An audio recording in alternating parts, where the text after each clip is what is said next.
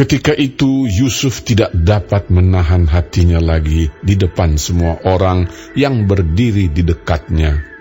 Lalu berserulah ia, Suruhlah keluar semua orang dari sini.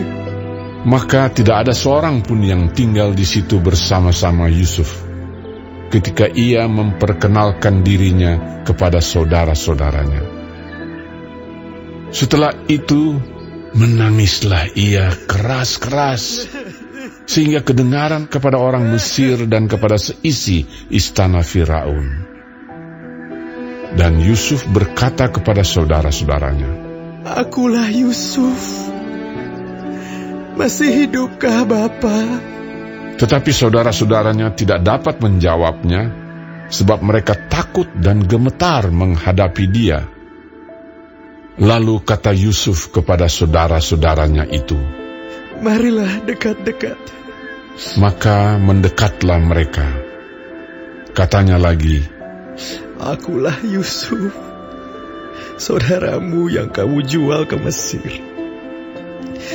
Tetapi sekarang, janganlah bersusah hati, dan janganlah menyesali diri, karena kamu menjual aku ke sini. Sebab untuk memelihara kehidupanlah, Allah menyuruh aku mendahului kamu. Karena telah dua tahun ada kelaparan dalam negeri ini. Dan selama lima tahun lagi, orang tidak akan membajak atau menuai. Maka Allah telah menyuruh aku mendahului kamu untuk menjamin kelanjutan keturunanmu di bumi ini. Dan untuk memelihara hidupmu. Sehingga sebagian besar daripadamu tertolong.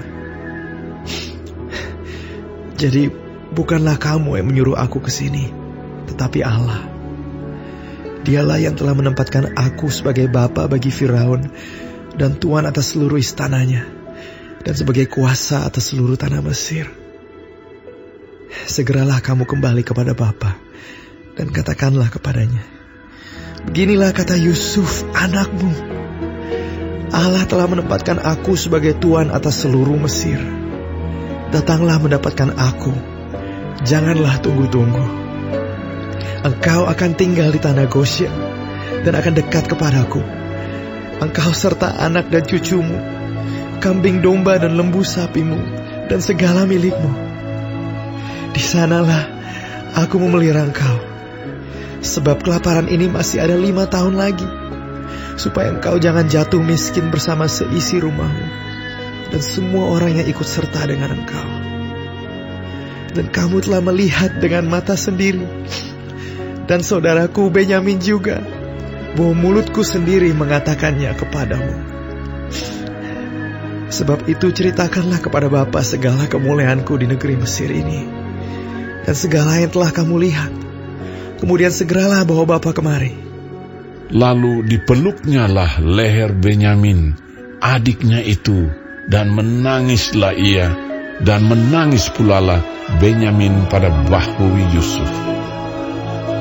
Yusuf mencium semua saudaranya itu dengan mesra, dan ia menangis sambil memeluk mereka.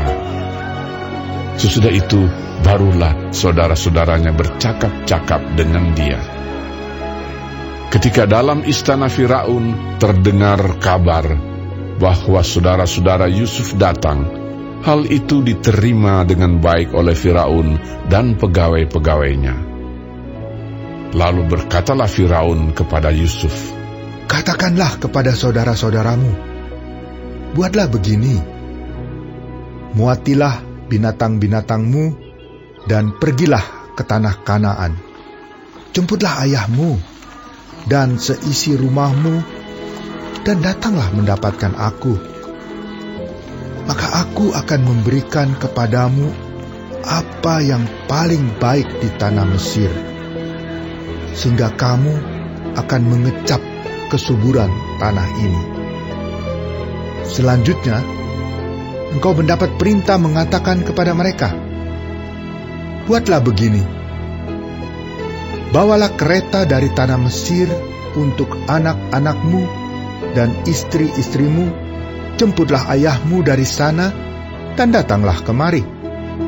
Janganlah kamu merasa sayang meninggalkan barang-barangmu, sebab apa yang paling baik di seluruh tanah Mesir ini adalah milikmu. Demikianlah dilakukan oleh anak-anak Israel itu. Yusuf memberikan kereta kepada mereka menurut perintah Firaun. Juga diberikan kepada mereka bekal di jalan.